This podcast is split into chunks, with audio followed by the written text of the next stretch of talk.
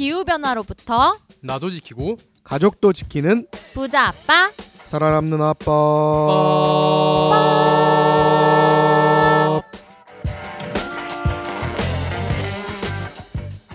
안녕하세요. 팟캐스트 부자 아빠 살아남는 아빠입니다.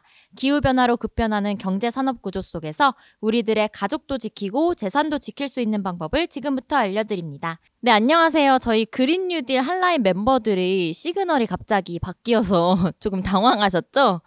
저희가 이번에 개편을 시도하면서 부자 아빠 살아남는 아빠와 그린 뉴딜 핫라인을 통합해서 편성을 결정을 했습니다. 그래서 저와 다울쌤, 저스틴쌤이 이제 부자 아빠 살아남는 아빠의 패널로 함께 하게 되었습니다. 그러면 네, 부자 아빠, 핫아빠 뭐 이렇게 바뀌어야 되는데 네. 그냥 인수합병된 느낌이네요. 아니 그러니까 그린 뉴딜 뭐 아빠 이렇게 바뀌어야 되는 게 아닌가요? 네, 원래? 아니, 원래 회사가 합병되면 이름도 좀 합쳐주잖아. 네, 아. 잘 살아남아 봅시다. 네, 네, 저희 아빠는 한 분밖에 안 계시지만 네, 저 혼자 아빠입니다. 네. 저 아빠 될 거예요, 언젠가. 저희 모두 그 경제 산업 구조 속에서 또 시민들의 또 다양한 정보를 제공하기 위해 새로운 이름을 가지고 출발을 하도록 하겠습니다. 네, 다울쌤, 저스틴쌤 한 주간 어떻게 지내셨나요? 아, 그 난방비가 너무 많이 나와서 예상치 못한 지출이 있어갖고 다른 지출을 좀 줄이느라 외식도 좀 줄이고 힘들게 맞아요. 버텨왔습니다. 요즘 다들 고민이죠, 난방비. 예. 저는 사실 최근에 이제 건강검진을 받았는데 콜레스테롤 수치가 높게 나왔거든요. 네. 그래서 그 얘기를 듣고 나서 요즘에 이제 샐러드 많이 먹고 식단 조절을 하고 운동도 많이 해요. 그러다 보니까 요즘에는 오히려 더 건강해진 느낌이 들어요. 네. 사실 우리도 지금 난방비 때문에 힘들어하잖아요. 네. 그런데 이것도 결국은 우리가 화석연료에 너무나 의존을 하는 삶을 살고 있기 때문에 그런 것이고, 이것을 에너지 전환의 계기로 삼는다면 저는 전화위복의 계기가 될 것이라고 생각합니다. 그래서 오늘의 하도는 전화위복이 아닐까. 이렇게 생각합니다. 다이어트와 난방비를 엮으시다니 참 대단하십니다. 예, 신기하죠, 네. 정말. 네, 그래도 지난주가 굉장히 추웠잖아요. 너무 추워가지고 또 한파여서 저는 연휴 때는 거의 밖으로 나가지 않았고요. 또 나머지 날들도 재택을 하면서 집에서 아주 따뜻하게 보냈는데 그 따뜻하게 보내는 시간조차 걱정이 되더라고요. 그렇죠. 네, 저희가 오늘 이제 난방비에 대해서 얘기를 할 텐데, 얘기를 하기 전에 지난주 댓글 먼저 소개하고 가보도록 할게요. 다울쌤이 댓글 소개해 주시겠어요? 네, 유튜브에서 쥐라프93395님이 기린인가봐요. 댓글 남겨주셨는데요. 지난번에 남겨주신 분 같은데 오늘도 좋은 방송 잘 들었습니다. 궁금한데 어려울 것 같아 알아볼 엄두조차 못 내고 있던 내용들을 쉽게 풀어주시니 귀에 쏙쏙 박힙니다. 특히 전기료 인상, 천연가스 구매 금액, 한전의 적자의 관계와 결국엔 나중에 우리 주머니에서 다 나간다는 것이 인상적이었어요. 이런 좋은 이야기를 여기서만 할 것이 아니라 공영방송에도 나와서 전 국민이 듣고 아, 재생에너지로 가야겠구나 하며 무릎을 탁 쳤으면 좋겠어요. 소수의 사람이 듣기엔 너무 아까운 이야기들을 오늘도 저는 귀한 줄 알고 잘 들었습니다. 재밌고 유익한 이야기 감사합니다. 즐겁고 건강한 설 명절 보내시길 바랍니다.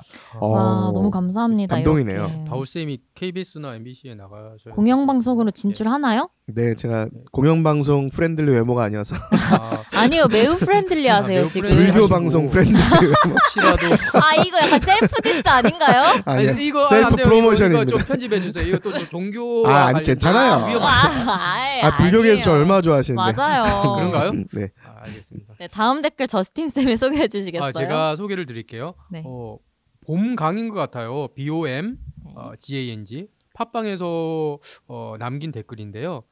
지식 채널이 있다는 걸 한참 전부터 알고 있었는데 오늘 처음 들었어요. 환경 문제 심각하다고 생각하면서도 너무 몰라서 사람들에게 말할 게 없더라고요. 오늘 들은 얘기도 잘 기억은 안 나지만 계속 듣다 보면 될 거라고 믿고 오늘부터 꾸준히 듣고 공부하겠습니다. 감사합니다. 와, 너무 감사합니다. 감사합니다. 저도 처음에는 이 환경 문제에 대해 저한테 물어보면 제가 잘 모르는 경우가 많아서 대답하기 힘든 경우가 많았는데 이런 지식들이 조금씩 축적되고 나면 그래도 할 말이 조금은 더 생기는 것 같더라고요. 이분도 이제 저희 지식 채널 꾸준히 꼭 들어주시면 점점 더 이제 알게 되는 것도 많으시고 지식력도 상승하실 것이라고 믿습니다. 아, 네. 그렇습니다. 네, 그럼 광고 듣고 메인 소식 전해드리도록 하겠습니다. 안녕, 난 생물다양성 캠페인어 최태영. 이제부터 내가 벌이 사라지면 먹기 어려워지는 것들을 얘기해볼게. 수박, 호박, 배추, 배, 사과, 키위, 딸기, 당근, 오이, 망고, 양파, 멜론, 체리, 레몬, 가지, 라임, 아보카도, 애플파이, 과일, 빙수, 블루베리, 고기, 우유, 크림커피, 화채, 아몬드까지? 이거보다도 더 많다고? 꿀벌을 살리고 싶지? 그린피스와 함께 정부에 꿀벌을 지켜달라고 요구해줘. 네, 오늘 오프닝에서도 이야기를 했는데요. 오늘은 난방비에 대해서 저희가 이야기를 해볼까 해요. 요즘 뉴스에서도 그렇고 커뮤니티에서도 그렇고 난방비 이제 이슈가 엄청 난리잖아요. 저나 저스틴쌤, 다울쌤 모두 이제 최근 난방비 고지서를 받았을 텐데 여기저기서 당혹감을 호소하시는 분들이 많은 것 같아요. 쌤들은 어떠신가요? 저도 이번에 되게 많이 나왔어요. 11월 달에 전 아파트에 사니까 아파트 관리비가 한 17만 7천 원 정도 나왔었는데 네. 그중에서 난방비가 차지하는 게 1,870원밖에 안 됐거든요. 11월 달에는. 아니 지금 집에서 패딩 입고 지내시는 거 아니죠? 좀 춥게 지내고는 있습니다. 그런데 12월 달에 관리비가 34만 8,070원이 나왔고요. 네. 그중에 난방비만 이제 8만 4,710원이 나왔거든요. 그러니까 거의 8만 원이 증가를 한 거죠. 네. 여기에는 너무 추웠던 것도 영향이 있는 것 같고 아무래도 이제 12월부터 난방을 좀 시작을 했으니까요. 근데 이제 한 20만 원 나오던 것이 40만 원에 나오니까 좀 당혹스럽긴 하더라고요. 요즘 이 문제 가지고 또 정치권에서도 불이 붙어갖고 뭐 전 정부 탓이네 아니면 현 정부 탓이네 하고 싸우고 있는데 사실 난방비가 많이 나오는 이 현상에 대해서 우리가 좀 종합적으로 이해를 하고 신중하게 좀 접근할 필요가 있어요. 그래야 제대로 된 해결책이 나올 수가 있거든요. 네, 누구 탓이네 이런 얘기는 사실 정말 생산적이지 않은 그런 갈등인 것 같고요. 저도 이제 오늘 이슈를 위해서 저희 집 난방비 고지서를 가져왔는데요. 저희 집 이렇게 관리비 부과 현황을 보면 다른 요금은 다 비슷하게 나왔는데 난방비만 이제 전월 달에는 7만 4,020원에서 17만 원 까지 올랐어요. 12월 달에? 네, 12월 달에. 그래서 거의 10만 원이 뛴 거죠. 네. 네, 이런 적이 없었는데 그래도 그것보다 훨씬 더 많이 나온 가정들도 있다고 하긴 하지만 이게 좀 당황스럽긴 하잖아요. 저희 집은 3인 가구인데 저스틴 쌤은 어떠신가요? 근데 사실 네. 저도 뭐 11월 달에 비해서 12월 달 많이 나오긴 했어요. 그런데 저는 그걸 본 게 아니라 내가 작년 2021년도 12월 달보다 2022년 12월 달에 요금이 많이 나왔나 이걸 봤어요. 그렇죠. 왜냐하면 저는 기억이 났던 게 11월 달에 그렇게 제가 난방을 많이 안 했거든요. 저희 집에서 좀 날씨가 좀 따뜻했고 네. 그래서 봤더니 조금 오르긴 올랐어요. 근데 또 우리 집에서 이제 어머니가 정말 열심히 네. 이 절약을 하셨거든요. 그런데도 불구하고 한 10%에서 20% 정도 이렇게 좀 올랐었고 사실 이제 그래서 뭐 기사라든지 이런 것들을 저도 이제 검색을 해봤죠. 그랬더니 이게 난방비가 나는 이 절약을 했는데 왜 올랐을까? 결국에 난방비가 조금 오르긴 올랐어요. 그러니까 지난해 한 4차례 걸쳐서 단위 사용 양당 이제 도시가스 요금이 한 38% 정도 거의 40% 오른 거네요. 네, 그러니까 똑같은 양을 써도 40% 더 요금을 내야 되는 요율이 바뀐 거네요. 네, 네, 그렇죠. 그런데 이제 아시겠지만 우리나라 이제 온수나 뭐 난방 요금 이런 것들이 다 도시가스 요금이랑 거의 다 연동되어 있잖아요. 그러니까 네. 도시가스 요금이 오르니까 당연히 이제 난방비도 오르는 그런 뭐 상황이 됐던 거죠, 사실은. 네, 그런데 이 단위당 도시가스 가스 요금이 왜 오른 건가요? 그 조금 전에 제가 잠깐 설명한 것처럼. 이 우리나라는 이제 난방 연료 대부분을 화석 연료 이제 천연가스를 많이 사용을 하잖아요. 네. 이 천연가스를 이제 우리 액화 상태로 이제 수입을 해요. 이제 천연가스니까 가스면 기체겠죠. 네. 기체인데 그거를 이제 액화 상태로 이제 액체로 이제 만드는 거죠. 그래야지 많은 물량을 수입할 그렇죠. 수 있거든요. 예. 축적을 할 수가 있잖아요. 이렇게 압축을 시켜서 압축을 예. 시킬 수가 있죠. 네. 그래서 이제 그걸 우리가 이제 흔히 이제 LNG 액화 천연가스라고 그렇게 부르고. 그런데 이게 우리가 옛날에 이제 동해 네. 어릴 때 뉴스도 나왔고 동해에서 뭐 천연가스가 나온다. 근데 지금은 이제 이게 안 돼요. 그래서 우리는 이제 100% 이제 수입을 하는 그런 상황이고 네. 어쨌든 이거를 근데 기체 상태로는 이제 파이프라인을 해가지고 수입을 하면 되긴 돼요. 네. 근데 우리나라 어때요? 우리나라 위쪽에 사실... 이상한 나라 때문에 수입을 못하죠. 이상한 나라? 예, 네. 하여튼 이상한 나라의 앨리스는 아니고 네. 이상한 나라의 뭐 어디가 있습니다. 네. 어쨌든 오즈의 마법사가 있는 나라는 아니고요. 하여튼 그렇기 때문에 우리는 뭐 거의 섬과 같은 그런 이제 상황에 있기 때문에 육상을 통해서 못하니 결국에는 이제 배를 통해서, 그리고 이제 LNG선. 네. 우리나라가 LNG선도 잘 만들잖아요. 네, 그렇죠. 제가 하고. 살던 울산이 그렇죠. LNG선을 잘 만드는 동네였죠. 아, 울산이 고향이시군요. 어릴 때 견학도 많이 가고 그 근처에서 이제 알바도 많이 하고 그랬는데 네. 하여튼 그러니까 이제 비싼 거예요. 이러니까 가뜩이나 비싼데 또 전쟁까지 있었죠. 우크라이나에서. 맞아요. 그러면서 국제 에너지가 또 상승을 하고 그러다가 또 환율도 그렇고 환율도 많이 올랐죠. 네. 환율이 그러니까 올라서 이게 안 오를 수밖에 없는 거예요. 지금 한국가스공사가 이제 9조 원 가까이가 미수금이 있거든요. 네. 그런데도 인상을 안 했어요. 많이 하긴 했는데 해야 하는 만큼 안 했다는 거죠. 그렇죠. 사실 그러다 보니까 그런 거고 사실은 뭐 전문가들은 아니면 정부에서도 이번에 너무 추워서 천연가스 공급 자체가 부족한 게 아닐까. 오히려 그런 거를 이제 걱정을 했던 그러니까 그런 상황이었죠. 유럽에서 러시아 가스가 많이 끊기면서 많은 물량을 가져가 버리니까 과연 한국이나 일본 같은 그렇죠. 곳까지 수출 물량이 충분히 확보가 돼서 우리가 원하는 양을 확보할 수 있을 것인 그 자체가 문제가 됐었거든요. 네. 근데 이번에 봤듯이 뭐 공급 자체가 안 된 건 아니니까 공급은 받았는데 이제 비싸게 받은 거죠. 아, 어쩔 수 없이 저희가 비싸게 구입할 수밖에 없는 이제 상황이었는데요. 그런데도 이번 12월 달이 유난히 많이 오른 것 같은 좀 느낌이 들기도 하고 또 이렇게 논란이 많은 것 같기도 해요. 네, 당연한 게 작년에 4번 가스요금을 올린 게 1월, 4월, 7월, 10월이었거든요. 네. 근데 작년에 겨울은 상대적으로 좀 따뜻했고 그리고 4월, 7월, 10월에는 요금을 올려봤자 난방을 많이 안 하잖아요. 맞아요. 우리나라 본격적인 난방을 시작하는 게 12월부터예요. 그러면은 저스틴 쌤이 설명한 대로 단위당 내야 되는 돈도 늘었는데 쓰는 양이 많아진 거죠. 12월 달에. 네. 거기다가 특히 지난 12월 같은 경우에는 평균 기온이 역대 4번째로 낮을 정도로 엄청 추웠거든요. 그래서 11월에는 일평균 기온이 영하로 내려간 날이 단 하루였는데 12월에는 평균 기온이 영하로 내려간 날이 무려 21일이나 됐어요. 그다음 영하 10도 이하로 내려간 날도 많았죠. 네, 맞아요. 그러니까 난방을 많이 한 거죠. 네. 그러니까 요금도 올랐는데 양까지 많이 쓰다 보니까 갑자기 폭탄처럼 느껴질 수밖에 없는 상황이 된 거죠. 네.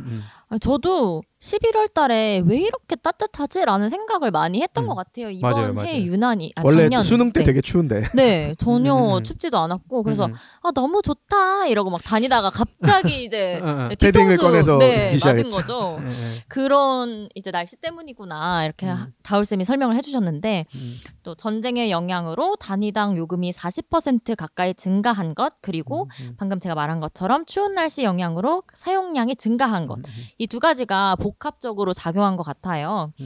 그런데 좀 드는 의문이 이런 가스를 좀 부족하지 않게 많이 저희가 미리 비축을 해놓고 많이 사놓으면 이렇게 가스 요금이 오르거나 이런 일이 안 생기지 않을까요? 보통 한국가스공사에서 장기 공급 계약을 통해서 물량을 좀 확보하긴 하는데 정말 필요한 물량에 대해서는 그때그때 좀 다르니까 그리고 우리나라 같은 경우에 겨울철에 가스 수요가 확 늘잖아요. 가스 많이 필요하고 평소에는 이제 발전이라든가 수송 취사 쪽으로 좀 많이 쓰는데 겨울철에는 난방 수요가 확 증가하면서 가스가 왕창 필요한데 그만큼 또 저장 시설을 또 그럼 겨울철에 맞춰서 지어놓고 그거를 내내 저장해놓기에는 또 경제성이 안 나오거든요. 돈도 많이 들고 그렇다 보니까 이제 장기 공가격 계약을 맺어놓지만 그때그때 또 시즌에 대응할 수밖에 없는데 이번에는 여러 가지 악재들이 같이 이제 뭉쳐서 이런 상황이 벌어진 거죠. 사실 이 저장하는데도 비용이 상당히 많이 들기 때문에 그렇게 하지는 못한다. 네, 근데 어쨌든 지금 국민들 입장에서는 갑자기 수십만 원을 더 내야 되니까 엄청나게 부담이 되는 건 사실이잖아요. 네. 그렇죠. 그리고 근데 아까도 말했다시피 뭐 여야 관련해서 이거 서로 떠넘기고 있는데 사실 우리나라 정치권은 여야 할 것 없이 공공요금 올리는 데는 매우 주저를 해요. 맞아요. 전기요금도 마찬가지고 가스요금도 마찬가지고 그 이유는 아주 쉽죠. 표 떨어지는 정책이니까. 네. 근데 사실 우리가 해외에서 가스를 수입하는데 가스요금이 올랐으면 당연히 그게 반영이 돼야 되는데 그 반영을 안 시키다 보니까 오히려 뭐 전기요금 같은 경우에는 한전이 어마어마한 적자를 보면서 회사채를 고금리 상황에서 엄청나게 많이 발행을 하고 지난번에 저희가 다뤘지만 그렇죠. 그럼 결국에는 더 큰 비용으로 다가오거든요. 가스요금도 분명히 시장 원리에 의해서 해외에서 수입해오는 가스 가격이 오르면은 정부가 최대한의 노력을 해야겠지만 비싸게 수입해놨으면은 비싸게 팔 수밖에 없는 건데 다만 이게 사치제가 아니잖아요. 뭐 삶의 질을 위해서 하는 게 아니라 우리 삶의 필수적인 전기라든가 이제 난방이라든가 이런 거 우리 삶의 필수적인 재화다 보니까 너무 급격히 뛰었을 때는 정부가 일정 부분 보조도 좀 해주고 그다음 그 충격을 좀 완화할 수 있는 다양한 정책들을 좀 펴야죠. 그런데 그렇지 않았기 때문에 이번에도 논란이 커졌던 것 같아요. 어차피 결국에는 지불해야 되는 돈이고 또 가스요금은 이제 앞으로 계속 상승할 일만 남았는데 솔직히 저희 전쟁이 언제 끝날지도 모르고 또 그렇죠. 가스는 점점 고갈되고 있는 상황 속에서 요금이 인상되는 것은 당연한 것인데 그것에 대한 미리 이제 고지도 좀 부족했고 또 미리 대책을 마련하는 것이 너무 부족했다. 그렇게 맞아요. 말씀을 하신 것 같아요. 사실 이런 방안들을 저희가 먼저 얘기하고 정부 측에서 좀 대책을 먼저 세웠다면 이렇게 논란이 되진 않았을 것 같아요. 물론 벌어진 상황에서 결과론적이긴 하지만 우리나라가 수입 화석연료에 너무 의존한 에너지 시스템을 갖고 있잖아요. 네. 그러니까 해외 유가라든가 이런 가스요금에 민감한 거고요. 그러니까 화석연료 수입에 의존하지 않는 돈 들어가지 않는 재생에너지에 기반한 바람이라든가 태양광이라든가 뭐 지열이라든가 뭐 바이오매스라든가 이런 다양한 재생에너지 기반의 에너지 시스템으로 좀 전환을 많이 해놨으면 이번에 좀 충격이 적었겠죠. 그리고 동시에 정부에서도 요금을 올린 거는 10월 달이잖아요. 사실 겨울에 많이 쓰면 이 정도 요금이 나올 건 이미 알고 있었거든요. 그러면은 10월이나 11월에 국민들께 여러 차례에 걸쳐서 다양한 채널을 통해서 고지를 해서 올겨울에 작년처럼 그 난방을 해도 돈이 많이 나올 거고 혹시나 겨울에 한파가 있어서 작년보다 더 쓰게 될 경우에는 정말 수십만 원 더 나올 수 있다는 얘기 해놨으면 뭐 100% 막을 수는 없겠지만 그래도 국민들 사회에서도 아 이번에 그럼 수십만 원 더 나올지 모르니까 우리나라 또 분들 중에서 이제 집안에서 이제 난방 지글지글하게 해놓고 나서 반바지에 반팔티로 사시는 분도 많잖아요. 네. 사실 그리고 우리가 또 온돌 문화다 보니까 집 전체를 그냥 다 끓여버려야 되는 문화이기 때문에 미리 좀 경고를 좀 했으면 집에서 옷도 좀 껴입고 그리고 조금 더울 때까지 뗄 거 그냥 안 추울 정도만 떼고 이렇게 준비를 할 수가 있었을 텐데 그런 고지가 너무가 안 된 게 문제였고요. 그 다음에 장기적으로는 이 화석연료에 기반한 시스템에서 그렇지 않은 시스템을 바꾸면서 에너지 단열이라든가 그 다음에 새 나가는 열 같은 것들 그 여러 가지 그 리모델링을 통해서 또 막을 수가 있거든요. 그런 사업들을 좀 진작에 좀 해놨으면 이번에 좀 충격이 덜하지 않았을까. 근데 정말 더 공포스러운 부분은 앞으로 계속 오를 것 같은 이제 상황이라는 거죠. 앞으로 단기간 내에 뭐 한 2, 3년 내에 떨어질 리는 없고요. 맞아요. 화석연료 가격은 앞으로 지속적으로 오를 수밖에 없고 전쟁이 해결이 되면은 뭐 당연히 여파가 좀 줄어들긴 하겠지만 장기적으로는 오를 수밖에 없기 때문에 그 해결책에 대해서 지금부터 우리 사회가 진지하게 고민하지 않으면 앞으로 매 겨울마다 이제 난방비에 대한 국민들의 부담이 커지겠죠. 맞습니다. 네. 사실 유럽에서도 그 이번에 그 겨울이 오기 전에 막 터틀넥, 콜라티라고 하나요, 목티, 그쵸. 이거 입기 운동 이런 것들도 정부에서 이제 하면서 어쨌든 최대한 에너지 절약을 하기 위해서 사전 홍보를 되게 많이 했거든요. 그런데 오히려 유럽은 이제 따뜻한 겨울이 됐었죠. 근데 이웃 일본에서도 이제 그런 운동들이 많이 있었고 그런데 우리는 사실 좀 그런 부분들에 대해서는 조금 약간 홍보가 부족했던 부분도 있고 그리고 사실 또 유럽에서는 이번 사태, 그래 우크라이나 전쟁 사태를 계기로 해서 우리가 재생에너지 전환을 빨리 못해서 이것들이 더욱더 여파가 크다. 그래서 더 빨리 전환을 해야 한다라는 얘기가 나오면서 재생에너지 발전 비중도 높이고 그렇게 했는데 우리는 서로 이제 정쟁만 하고 있잖아요. 맞아요. 이게 더 큰 문제라는 거죠. 앞으로 어떻게 이 문제를 해결을 할 것인가 그것을 정치권이 얘기를 해야 되는데 이걸 가지고 또 서로 니 탓 내 탓 하는 것도 정말 문제라고 봅니다. 미래를 바라보면서 가야 하는데 과거에 이제 과거 탓을 하고 있어서 조금 문제가 있는 것 같은데 정말 저스틴 쌤과 다울 쌤 말대로 저희가 조금 미리 알았으면 뭐 설거지도 찬물로 좀 더 하고 너무 추워요 찬물로. 그 고무장갑 끼고 하시면 괜찮아요. 맞아. 이랬을 텐데 조금 아쉬운 것 같아요.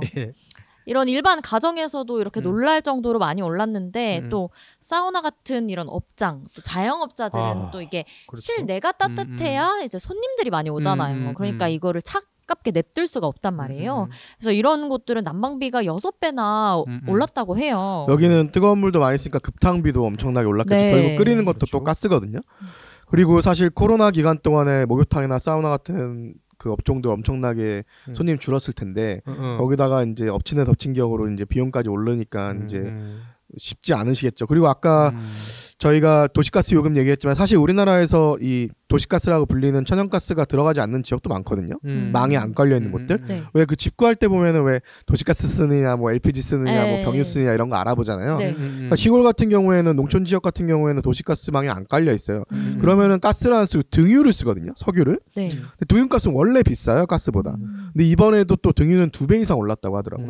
그러니까 수십만 원이 아니라 뭐 100만 원이 넘는 난방비가 나올 수도 있는 거예요, 시골집 같은 경우에. 아. 그러니까 뭐 시골에서도 뭐 고소득 계층도 있지만 아무래도 상대적으로 소득이 적은 계층들이 많이 있다 보니까 그분들은 더 어려운 거죠. 그래서 이런 에너지 문제도 좀 소득 수준에 따라서 그리고 지역별로 좀 차등화된 맞춤 정책이 좀 필요할 것 같아요. 네, 정말로 이 장사하시는 분들과 뭐 취약계층이 너무 입는 피해가 큰 것 같다라고 말씀을 해주셨어요. 이게 또 업장들이 사라질까봐 또 걱정도 되고. 그래서 이번에 정부에서도 에너지 복지라고 하죠. 이제 에너지 취약계층에 대해서 지원해주는 제도인데 네. 예전부터 우리나라에 있었던 에너지 바우처라는 제도가 있거든요. 네. 이 바우처 지원금을 한 2배로 인상해주고 그 대상되는 가구 수도 한 2배로 늘리는 이런 정책을 발표하긴 했어요. 근데 사실 너무나 부족한 부분이어서 여전히 또 너무 취약계층은 좀 커버가 되겠지만 사실 서민들 또 이번에 수십만 원 난방비는 되게 부담이 되거든요. 네. 근데 자꾸 이렇게 부자들 감세해주거나 기업들 세금 깎아주지 말고 이럴 때 좀 서민들에게 좀 한시적으로 영구적인 건 아니잖아요. 겨울이 또 좀 있으면 지나가니까 한시적으로 서민들에게 좀 가뜩이나 물가 올라서 힘든 서민들에게 좀 지원을 해줄 필요가 있지 않을까 생각을 합니다. 네, 에너지 바우처 지원 금액이 12만 2천 원에서 30만 4천 원으로 2배 이상 이제 인상이 된 건데요. 이 에너지 바우처에 대해서 처음 들어보시는 분들이 많을 것 같아요. 이것에 대해서 설명을 좀 해주시겠어요? 뭐 말 그대로 정부에서 에너지 취약계층한테 이제 바우처 이용권을 지급을 하는 거고요. 그 이용권으로 이제 전기요금이나 뭐 가스요금이나 뭐 연탄을 구입하거나 LPG 등을 구입할 수가 있는 거죠. 그래서 직접 보조금이라고 보시면 돼요. 네, 그렇습니다.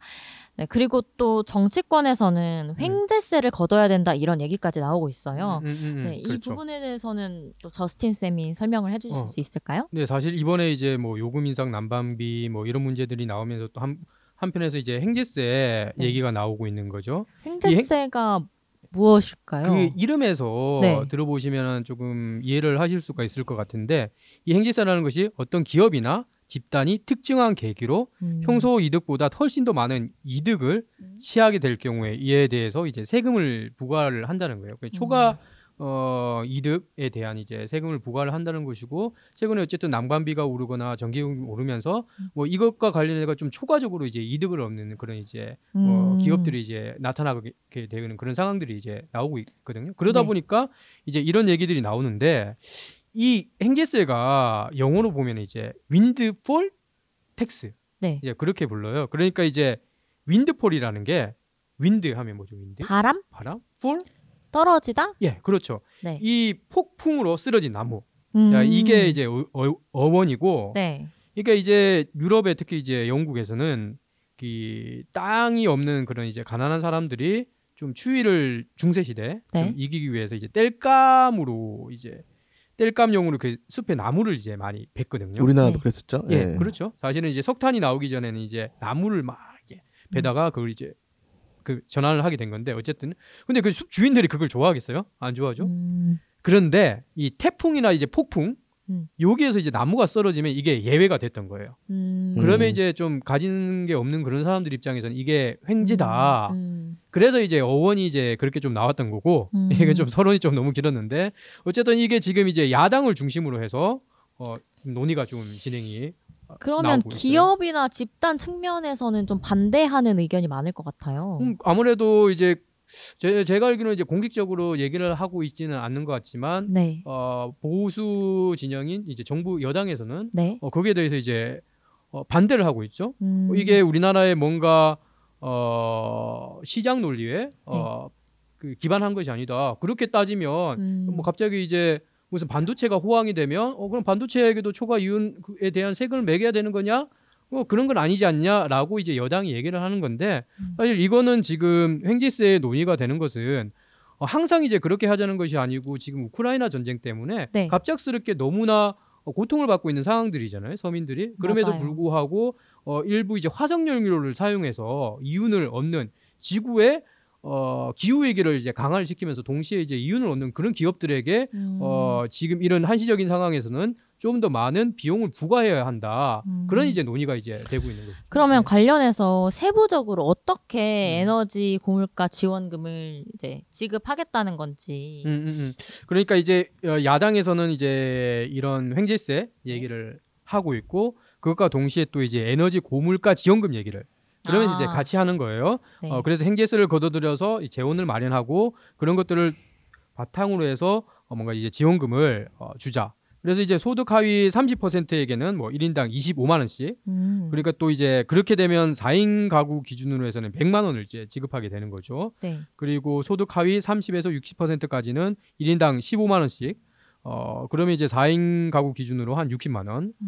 그리고 뭐 60에서 80% 가구는 뭐 4인 가구 기준으로 봤을 때는 뭐 40만 원 정도 지급을 한다는 건데 이것도 이제 뭐 계속 하루 이틀 조금씩 바뀌긴 해요. 하지만 네. 이제 이런 이제 최근엔 뭐 이렇게 뭐 제안을 하는 그런 논의들도 뭐 있었고 그렇습니다. 네, 그럼 이런 것들에 대해서 여당의 비판적인 시각이 있는 것 같은데 네, 그렇죠. 뭐 전혀 시장 원리를 모르는 것이다 이렇게 비판하는 시선들도 있는 것 같아요.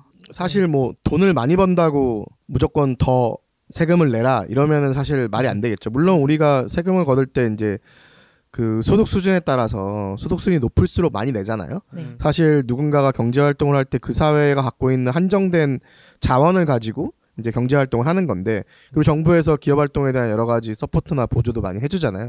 그런 측면에서 좀 법인세 같은 경우에도 이제 많이 벌어들이는 기업일수록 조금 더 내는 부분이 있는데 이번 횡재세처럼 특정한 시기에 특정한 사건으로 인해서 갑자기 천문학적인 이익을 벌어들인 기업에게 돈을 더 걷겠다. 이 부분은 어떤 배경이 좀 있는 거냐면 지금 예를 들면 우크라이나 전쟁으로 인해서 전 세계 유가가 많이 올랐잖아요. 그러니까 중동 지역의 이런 석유 기업들이 정말 천문학적인 금액을 벌어들이는 거죠.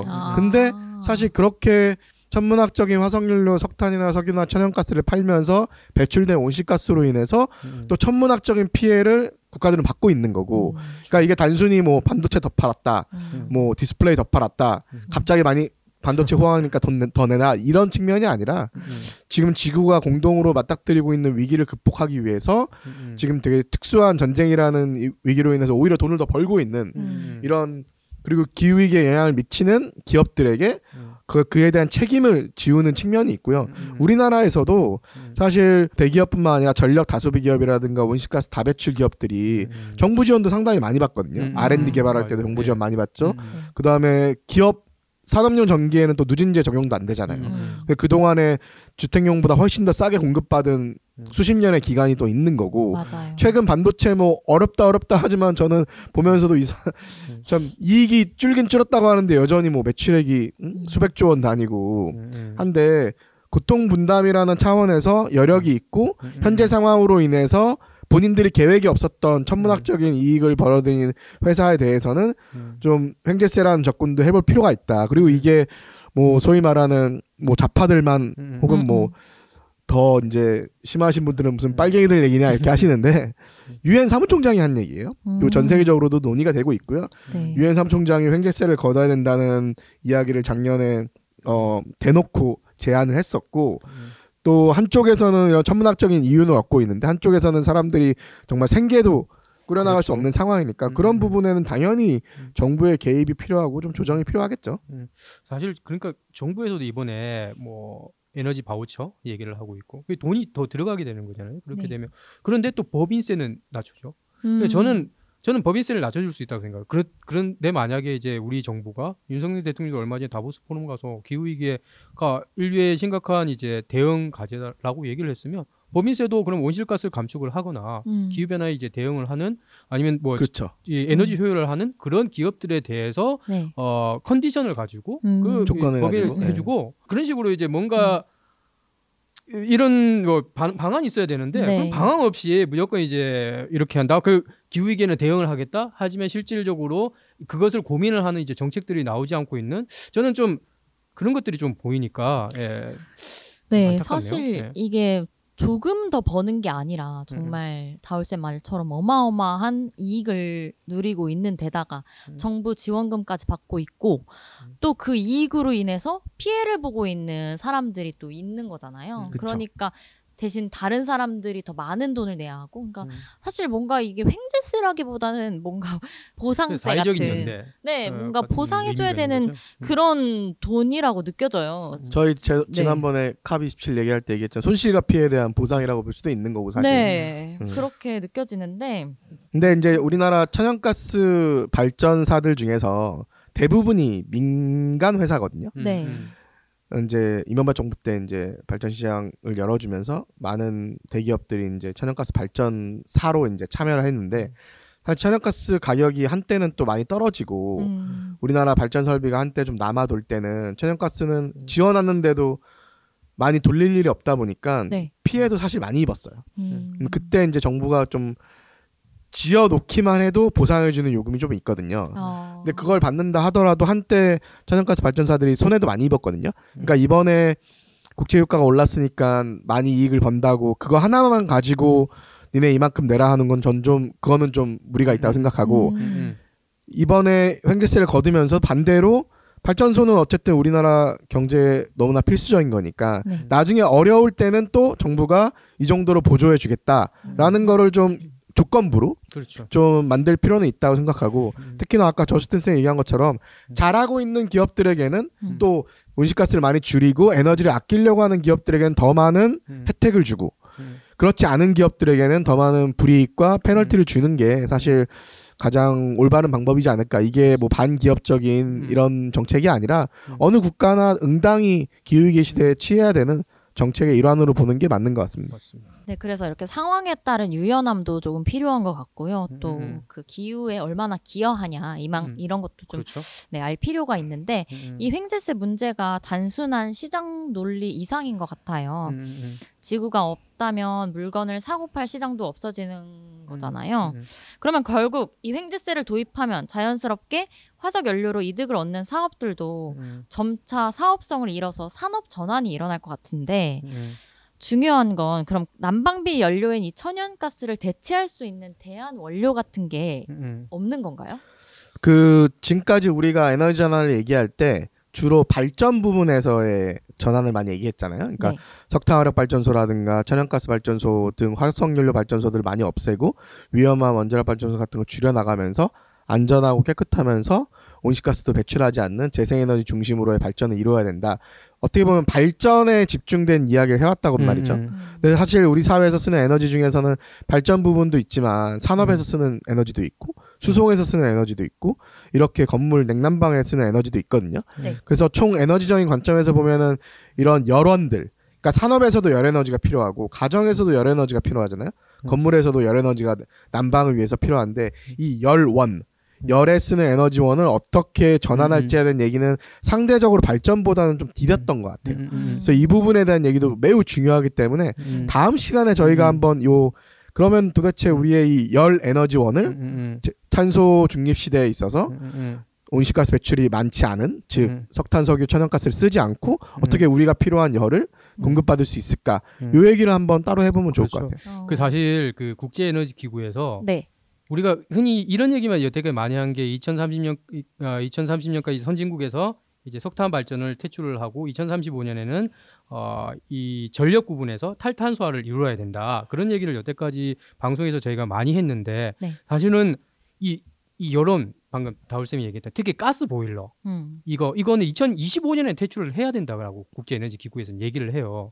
그러면 내후년이네요. 그럼 이제 어떻게 할 것인가? 네. 지금 뭐 광고 보시면 지구를 구하는 보일러, 콘덴싱 보일러 이거 이미 이거 아니거든요. 네. 정말 아닌데 그럼 네. 뭐 해야 되나? 그 다음 시간에 좀 그 얘기를. 제 아이가 유치원 다닐 때 선생님이 아버지 뭐 하시니? 그 갑자기 친구 영화 같은데 누가 아버지 뭐 하시니도 아니고 네. 뭐 어떻게 하다가 직업 얘기가 나왔나 봐요. 네. 그러니까 제 아들내미가 아빠가 국제환경단체 일하는 거 알고 있으니까 우리 아버지는 지구를 지켜요 했더니 그 옆에 있는 친구가 우리 아버지는 콘덴싱 귀뚜라미 보일러 다녀 이렇게 한 거예요. 그러니까 아이들이 광고에서 다 봤잖아요. 네. 귀뚜라미 보일러는 지구를 지키는 보일러. 그러니까 우와 그런 거야. 그래갖고 나중에 제 아들내미가 와서 되게 억울해하더라고.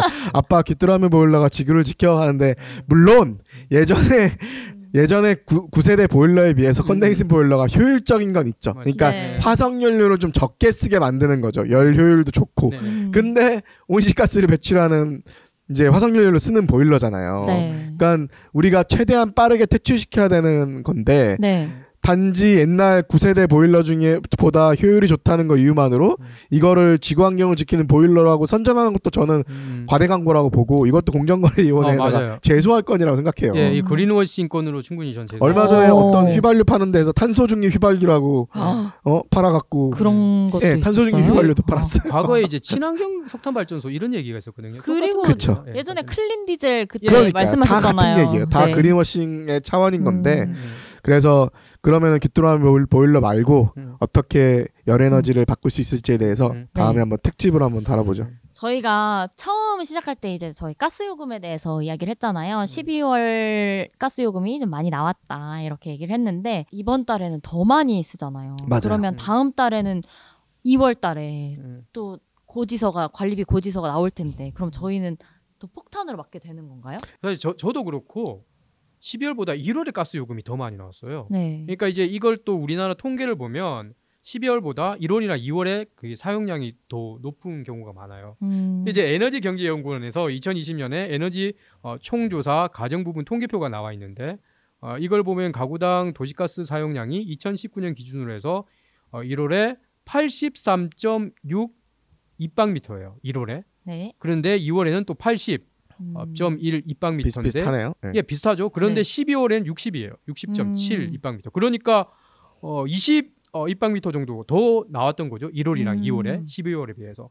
그렇다면 충분히 이제 우리가 12월에 나갔던 요금보다 1월이나 네. 2월에 더 많은 요금들이 나올 수도 있는 것이고 그러면 훨씬 더 이제 지금 난방비와 관련해 가지고 많은 혼란이 있는데 그러니까 3월 달까지는 2월 달 고지서 나오니까 2월 달에 1월 달 고지서 나오고 3월까지는 좀 많이 내셔야 될 각오를 네. 해야 되는 상황인 거죠. 그렇다면 저희가 지금 안 그래도 난리인데 조금 대비할 방법 같은 건 없을까요? 일단 단기적으로 해볼 수 있는 거는 네. 그 이제 우풍이라든가 이런 것들 줄일 수 있는 문풍지라든가 그다음에 난방을 할 때도 자기 보일러 타입에 따라서 어떻게 하는 게 효율적인지에 대한 것들을 좀 찾아보실 필요가 있고요. 그다음에 뭐 히트텍이라든가 여러 가지 내복이라든가 집에서 좀 옷을 좀 따뜻하게 껴입을 필요도 있고 잃어버리는 열을 어떻게 그 줄일지에 대한 고민을 좀 일단 그 작은 실천 차원에서 가정별로 좀 해보실 필요가 있을 것 같아요. 그리고 또 우리나라 분들이 일단 한번 고지서로 받았으니까 아무래도 1월 달에는 좀 그 소비도 좀 줄이시지 않을까 그런 측면이 있죠. 근데 그러니까 맞아요. 정치권에서도 더 이상 이걸 가지고 이제 좀 정쟁화를 할 것이 아니라 앞으로 단기적인 방금 이제 다울 쌤이 말씀했던 그런 이제 대책도 네. 에너지 절약을 하는 부분도 생각을 해야 될 것이고, 그리고 앞으로 장기적으로 그러면 이 화석연료에 대한 의존을 어떻게 줄일 것인지, 그리고 건물 리모델링은 이제 본격적으로 좀 많이 얘기를 해야 될 때가 됐어요. 그린 리모델링이라고 네. 해서 결국에는 이제 제로 에너지 주택이란 것들을 점점 더 많이 만들어 나가야 되고, 그 제로 에너지 주택은 건물이 가지고 있는 열 효율성을 네. 에너지 효율성을 향상을 시키는 것과 동시에 재생에너지를 이제 공급을 해서 열도 만들어내고 전기도 만들어내는 전기도 이제 공급을 하는 네. 그런 것들이 돼야 되는데 우리나라 지금 서울도 가면 엄청나게 많은 유리로 된 건물들 있잖아요. 정말 효율성이 낮은 건물들이거든요. 네. 뉴욕은 그것들 이제 법으로 그걸 제한을 하는 것들이 생겨가지고 이제 다 바꿔야 된다고 난리가 나는데 한국은 아직도 네. 뭐 그런 논의들이 지금 없어요. 이제 아마 그런 것들이 아마 많이 논의가 될 것 같고 그런 이제 건물 부분들 이런 것들도 어떻게 바꾸신가. 또 이제 일상생활에서 이제 우리 음식을 하는 가스도 이제 전기 네, 하이라이트나 이제 인덕션으로 다 바꿔야 되는 생활들이 다 바뀌어야 되는데 이번에 정말 우리가 뭔가 큰 일을 닥쳤을 때 그것을 계기로 좀 더 발전을 하냐 안 하냐 그것은 결국에는 우리들의 선택의 문제인 것이고 그 선택을 잘 했으면 좋겠습니다. 아 그리고 저희가 오늘 가스 얘기하고 있는데 네. 약간 코너 속의 코너처럼 가스 용어에 대한 정리를 간단히 하고 넘어가려고 하는데요. 기초 용어부터 한번 설명을 해볼 건데 우리가 네. 보통 가스 할 때 천연가스를 의미하잖아요. 네. 천연가스가 영어로 뭐죠? 천연가스가 영어로 NG? 무슨 약자죠? 내추럴 가스? 아 그쵸 그쵸 네. 내추럴 가스 약자죠. 왜 긴장하고 그러세요? 아, 네, 죄송해요. 제가 아까 조금 틀렸거든요 사실. 아 그래서 우리가 오늘 얘기한 게 LNG였잖아요. 네. 천연가스를 액화시킨 리퀴파이 됐다 그래서 액화시킨 게 이제 LNG를 얘기했었는데 천연가스가 기체 상태로 존재하면 CNG라고 하거든요. 네. 그거는 이제 압축시킨 천연가스라고 해서 컴프레스 내추럴 가스 CNG 약자예요. 서울시내 돌아다니는 버스, 네. 시내버스 보시면 CNG 버스라고 써있어요. 아, 봤어요. 그 안에는 천연가스를 압축시켜놓은 그 실린더 탱크가 들어있거든요. 그러니까 그거 서울시내 돌아다니는 버스는 해외에서 수입한 LNG, 액화천연가스를 기화시켜서 다시 기체 상태인 CNG 상태로 이제 연료로 쓰고 있는 거죠. 그러면은 지금 우리가 도시가스 망에 연결돼 있잖아요. 거기에 돌아다니는 가스들도 기체 상태니까 CNG인 거예요. 근데 그거를 우리가 도시용 가스로 쓴다 그래서 그냥 도시가스라고 부르는 거죠. 아. 그리고 또 가스가 LPG 있죠. 네. 택시라든가 LPG는 리퀴파이드 페트롤리움 가스라고 해서 액화 석유가스거든요. 그것도 이제 석유를 정제하는 과정에서 나온 가스 중에 하나고 그 다음에 또 뭐 있을까요? 가스가 우리 캠핑 가면 쓰는 좀 나이 든 세대들은 부탄가스라고 그러고 그거 아세요? 요즘 세대들은 뷰테인이라고 하는 거? 아, 저 요즘 세대 아닌가 봐요. 메테인이래요. 이제 뷰테인, 메테인 이게 사실 그게 맞는 발음이거든요. 아. 뷰테인, 메테인이 맞는 발음인데 네네네. 우리 때는 다 메탄, 부탄가스였잖아요. 네. 그것도 이제 가스죠. 이제 석유에서 뽑아낸 그런 다양한 가스들이 우리 주변에 많이 쓰이고 있는 거죠.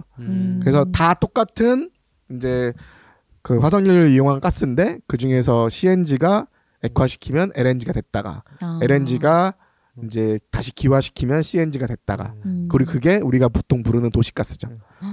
역시 더울쌤이 네, 척척 박사십니다. 네. 네, 좀 궁금한 거는 가스를 그럼 캐는 건가요? 아 그러니까, 석유처럼 네. 가스가 이제 지하에 네. 이렇게 매장돼 있어요. 그 층들이 있어요. 네. 거기다가 이제 그 추출할 수 있도록 안을 박아갖고 뽑아내는 거죠. 아, 그래갖고 석유 같은 경우도 찾아내면은 거기서 뽑아내잖아요. 네. 그 다음에 예를 들어서 뭐 셰일 가스 같은 경우는 사실 넓게 퍼져 있는 가스들을 압축시켜서 막 짜내듯이 뽑아내는 기술이라 돈이 더 드는데 예전에 석유 같은 경우는 쉽게 뽑아냈고 가스도 그 가스층을 발견하면 거기서 이제 뽑아내는 거죠. 그렇게 뽑아내면 기체인데 그거를 운반에 올려가다 보니까 이거를 압축시켜갖고 액화시켜서 네. 이제 운반에 오는 거고. 네, 알겠습니다. 참고로 그리고 네. 뭐 어차피 제가 잘못 말하면 편집하면 되니까. 네. 그 왜냐하면 제가 이제 레퍼런스를 다시 봐야 되는데 보통 이 석유를나 가스를 시추를 하잖아요. 네. 탐사를 해야 될 거 아니에요. 여기 네. 석유가 있는지 가스. 그것만 하는데 10년 정도 걸려요. 그런데 그걸 하고 나서 그래 이제 우리 이제 여기 개발하면 되겠다 되죠. 네. 또 다시 상업 개발하면 또 10년 정도 걸려요. 상당히 오랜 과정에 걸친. 뭐 어디에 이제 여기 가스가 있을 거야. 네. 하면 그 가스를 실질적으로 팔려고 하면 엄청나게 시간이 걸리는 거죠.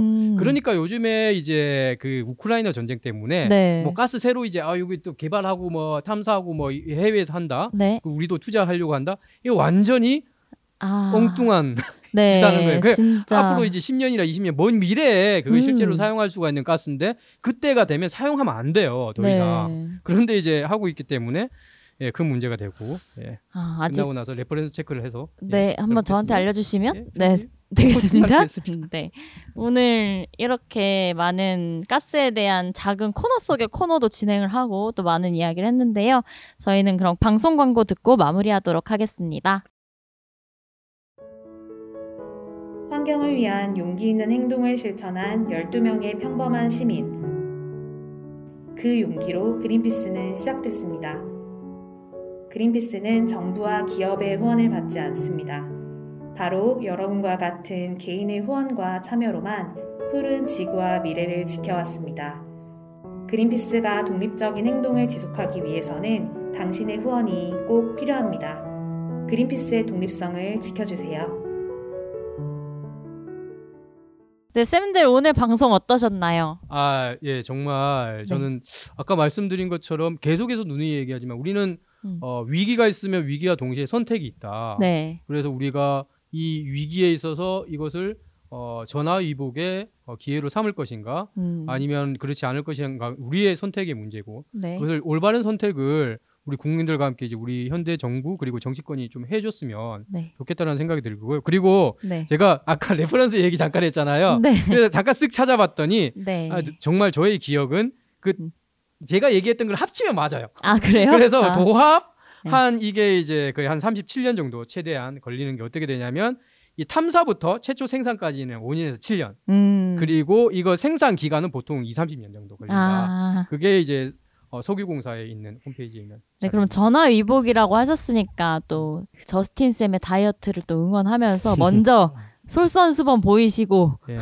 또 전화위복을 해보도록 하고요. 바프를 한번 예, 목표를 해볼까요? 좋은데요? 아, 네, 기대하겠습니다. 예, 알겠습니다. 네, 보내주신 마시고요. 네, 제발 네, 본인을 라디오를 안 올리지 마시고요. 네, 본인만 간직해. 네, 저만 간직하겠습니다.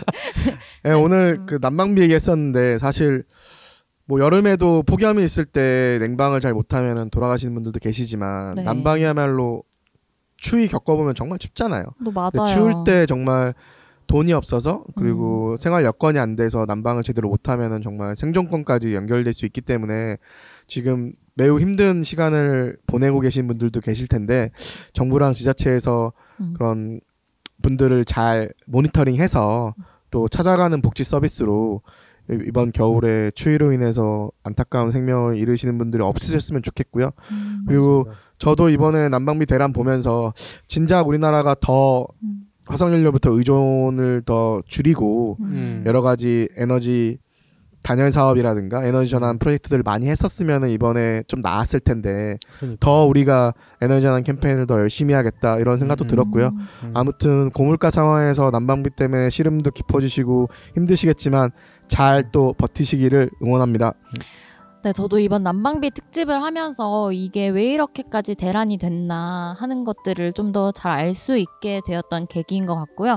또 다음번에 다음 회차에 저희가 또 더 딥한 내용으로 이 난방비에 관련된 열 에너지에 관해서 한번 다뤄보도록 하겠습니다. 그럼 끝까지 함께해 주신 청취자 여러분, 다울쌤, 저스틴쌤 감사합니다. 감사합니다. 네, 감사합니다.